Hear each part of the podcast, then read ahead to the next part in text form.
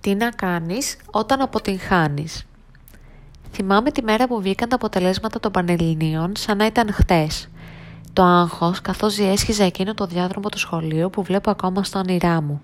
Τα σφιγμένα καλημέρα που καλυπτόντουσαν από το δυνατό καρδιοχτύπη. Η αγωνία που δεν μου άφηνε να δω καθαρά ενώ έψαχνα το όνομά μου στις μακριές λίστες. Τι κάνεις όταν αποτυχάνεις, και πώς αντιμετωπίζεις την αποτυχία όταν πρέπει να ανταποκριθείς στις υψηλές προσδοκίες των γύρω σου; Αυτή είναι η δική μου ιστορία αποτυχίας. Η ιστορία είναι γνωστή, καλή μαθήτρια, απουσιολόγος, συνεπής και οργανωμένη. Τι σημαίνουν όλα αυτά, νομική φυσικά. Κάπως έτσι, απλά και αυτονόητα, άρχισα να χτίζω μέσα μου μια προσδοκία που δεν ήταν ακριβώς δική μου. Η νομική έγινε το ισοδύναμο του καλού μαθητή. Έγινε αυτοσκοπός και όχι κατεύθυνση. Ήταν στόχος, χωρίς όμως να σκεφτώ ποτέ στα αλήθεια. Και μετά, και αν όχι νομική, τότε τι άλλο.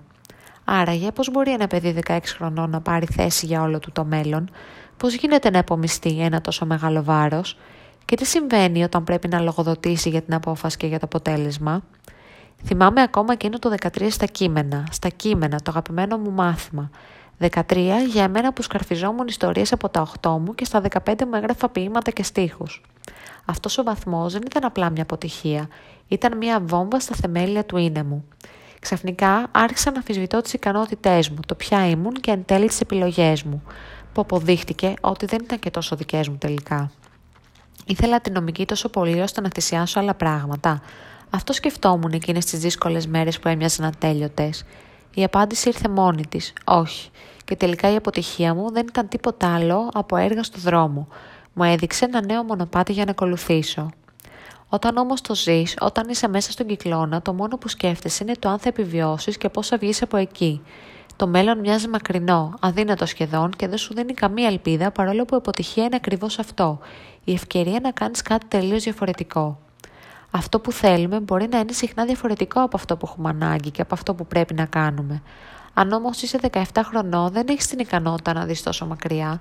Ταυτίζεσαι με την αποτυχία. Νιώθεις ο ίδιος αποτυχημένος μέχρι το μεδούλι. Δεν μπορείς να σκεφτείς τίποτα άλλο που να σε χαρακτηρίζει. Η αποτυχία, ωστόσο, μας κάνει πιο δυνατούς. Συχνά πιο πολλά μαθαίνεις όταν αποτυχάνεις παρά όταν πετυχαίνεις. Το έλεγε άλλωστε και ο Έντισον. Δεν απέτυχα, βρήκα 10.000 τρόπους που δεν δούλεψαν. Και αυτό από μόνο του είναι ένα είδος επιτυχίας.